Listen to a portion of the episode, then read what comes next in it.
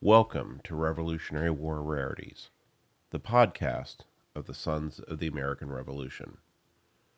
Like and subscribe to us in your favorite podcast application or video application. For education resources, visit education.sar.org. Follow our podcast at fastfunhistory.com. Or to learn more about joining the Sons of the American Revolution, go to www.sar.org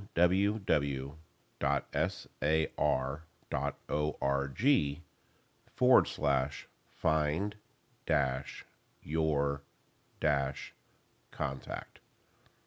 And now, Revolutionary War Rarities.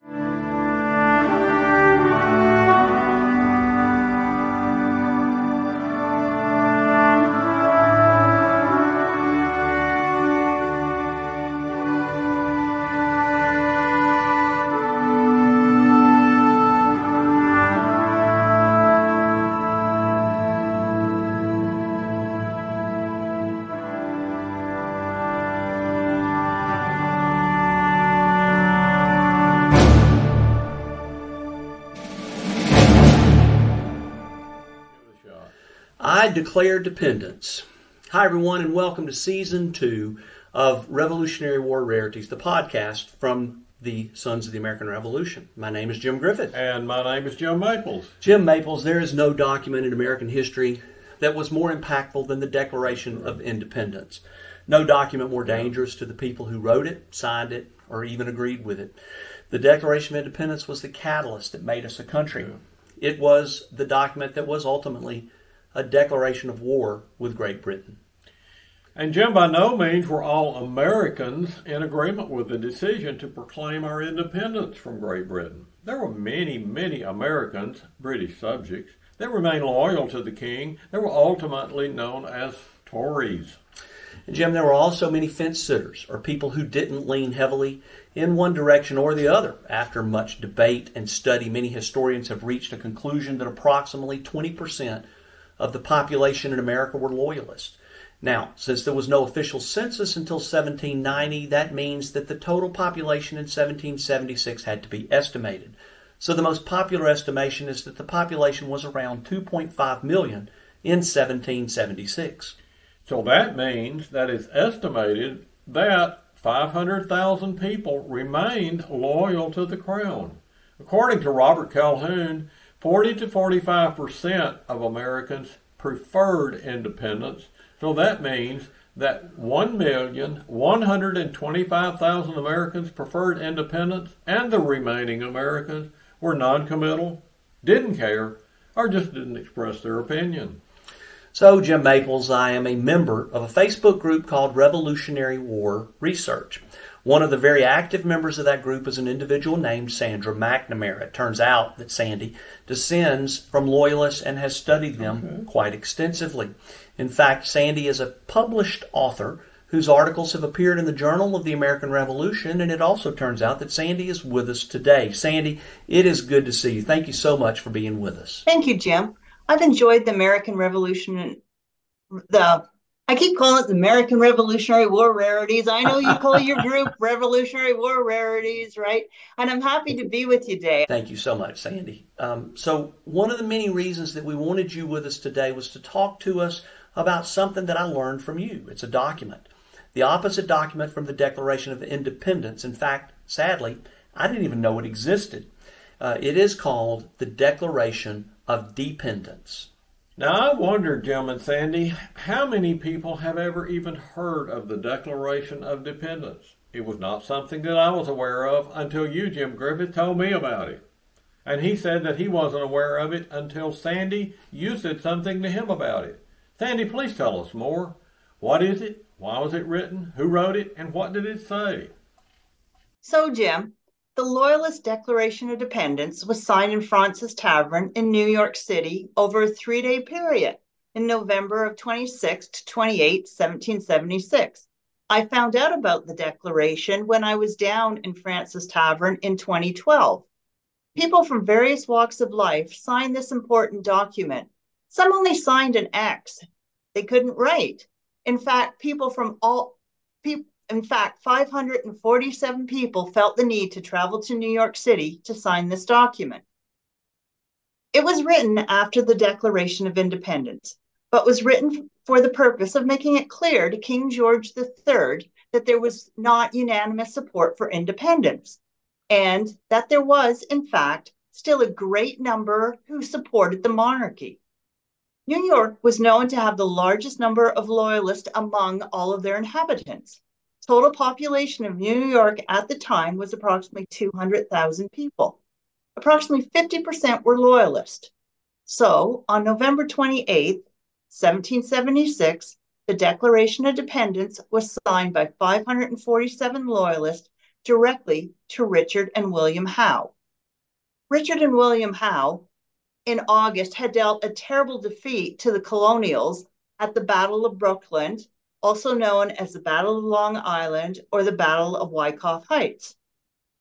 Part of the Declaration of Independence said, Now give this testimony of our zeal to preserve the support of constitutional supremacy of Great Britain over the colonies, and do most ardently wish for a speedy restoration of that union between them, which, while it subsided, subsisted, proved the unfailing source of their mutual happiness and prosperity. The declaration concludes with that so far from having given the last content, continence or encouragement to the most unnatural, unprovoked rebellion that ever disgraced the annals of time, we have, on the contrary, steadily and uniformly opposed it in every stage of its rise and progress, at the risk of our lives and fortunes. It can be found online at the New York Historical Society. Well, Sandy and Jim, that is exactly what many of them lost. A quote directly from an article 11B Loyalist Fence Sitters Patriots from U.S. History.org says In the end, many Loyalists simply left America. About 80,000 of them fled to Canada or Britain during or just after the war. Because Loyalists were often wealthy, educated, older, and Anglican, the American social fabric was altered by their departure. Frequently, American history brands them as traitors. Most of them were just trying to maintain the lifestyle to which they had become accustomed. After all, history is always written by the winners. And Sandy, what's amazing about history is that today you are a Canadian citizen because of what happened so long ago. I descend from both patriot and loyalist families. Um, I'm I'm curious to know, or how many Americans may actually have a broken branch in their family, which would be a loyalist. In fact, I descend from some fam- founding families of Rhode Island, New York, and New Jersey and Massachusetts. In a couple of cases, their homesteads are still standing and are used as museums.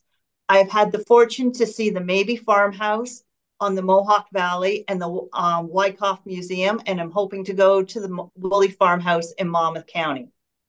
My Loyalist ancestors, many of whom were Quakers who ended up turning into Methodists, mostly settled along the north shore of Lake Erie in Ontario. Some were roving reverends, others were scouts and guides. One was even hung for being loyal to the crown. Their lands were confiscated and sold, so they began a new life far away from the strife they left behind. Several sat on council, helping to build what would become America's neighbor, Canada. During the War of 1812, they and their sons once again took, uh, took to arms to defend their new country from the invading Americans, many who may have been family or former friends. If you think about it, my ancestors helped to shape the laws and customs of both countries. And for that, I can be truly proud. And so it goes. We at the Sons of the American Revolution and here with Revolutionary War Rarities support the teaching of history, the well known and the not so well known history, the good things and the bad things, all of it. We all need to understand what actually happened and ultimately what that led to. A declaration of dependence, it does exist. It is currently at the New York Historic Association in New York City and was signed by 547 loyalists. Had the war turned out differently, it could have j- just as easily been that those men were the extremely well known individuals and not our current list of founding fathers. And that is yet another reason why knowing our history, good and bad, is important. So, Sandy McNamara, thank you for being with us today. Thank you for exposing us to something that we were not aware of. Thank you for telling us about a document that took just as much courage for those loyalists to sign as the Declaration of Independence took for our founders to sign. Thank you for your support of Revolutionary War rarities and for helping to educate all of us today on a subject that we simply knew nothing about. Well, Jim and Jim, thank you very much for having me today. And I'm thankful for what you guys are doing. I enjoyed my time. I'm passionate about this time of history, and that is why I donated to the window restoration project of the Fraunces Tavern. Also, I sure appreciate you guys for telling so many interesting stories that are rarely told. I'm proud to be with you today, and I'm happy to be a subscriber to the Revolutionary War Rarities podcast. I would like to take a moment to encourage listeners who are researching their families' Revolutionary War participation in history to join our Revolutionary War Research Facebook group or the Loyalist In Depth Study Facebook group. And for more information on the Declaration of Dependence, you can simply go, uh, Google JAR Declaration of Dependence. JAR is the Journal of the American Revolution. And that, my friends, is a Revolutionary War rarity. Thank you again, Sandy. I'm Jim Griffith. And I'm Jim Maples, and we thank you for joining us today. And please be sure to join us for the next episode of the Sons of the American Revolution podcast, Revolutionary War Rarities. This has been a production of the National Society Sons of the American Revolution, www.sar.org.